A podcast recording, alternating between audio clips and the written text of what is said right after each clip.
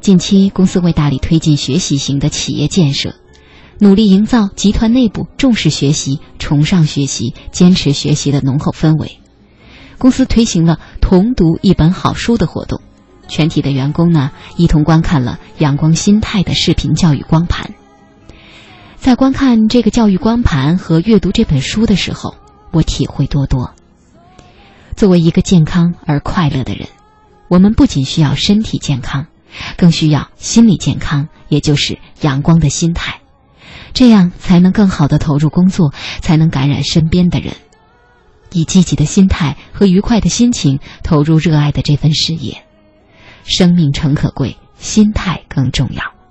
每一个人即便能活到一百岁，那么充其量也就是三万六千五百天。即使你能够更长寿一点，但生命终归并非漫长。我们没有理由不保持阳光心态去过好每一天，没有理由不积极工作、乐观生活。显然，阳光心态能带给我们积极生活的态度、幸福的生活。大家都已经接受了阳光心态的这一观念。然而，心态阳光呢？我想说，更需要、更重要。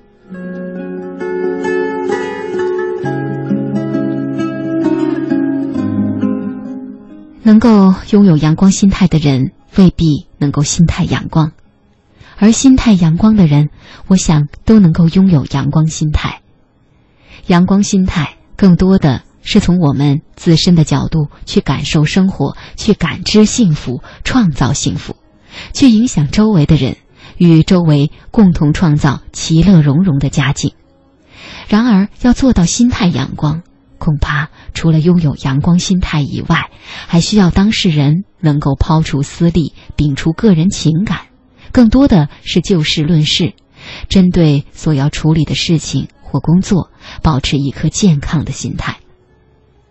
二零零五年，我同其他十二位刚毕业的大学生先后走进同济，而今我们十几个人都走在了不同的路上。有的人认为自己付出的没有得到应该得到的回报而埋怨，继而选择走其他的路；也有人因为自己的不努力被选择走其他的路，而我坚持下来，并继续走这条拥有美好前景的路。尽管也遇到了困难和坎坷，但是我不逃避。我选择尽自己所能解决困难、克服困难的方式继续向前走。我一直相信，只要自己拥有阳光心态，就能够拥有正确对待工作的态度，就能与同志们快乐的相处。只要我心态阳光，不管公司把我放在什么位置，自己都不担心自己犯糊涂。初到成本部，负责管理资料以及招标采购这一块工作。有人开玩笑的说：“你的权力大哦，是容易犯错误的职位哦。” 我笑了笑，没有什么，只要没有私心，不谋私利，保持心态阳光，我没有什么错误可犯，也没有什么好担心的。正所谓无私则无畏，心底无私。天地宽。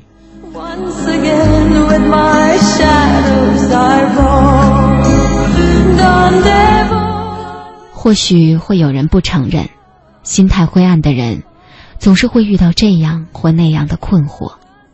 如果一个人用灰暗的心态去工作，无论工作的细节做得再好，总会有差错，甚至本来是很简单的事情，因为灰暗的心态的驱使。其工作总是做不到位，或者不能站在集体利益的角度把结果做得更完美，和理想的结果总是会有差距，而这种差距会带来一系列的不良反应，比如领导的满意度不断的下降，自己的心情愈加郁闷，最终自己将失败在自己灰暗的心态当中。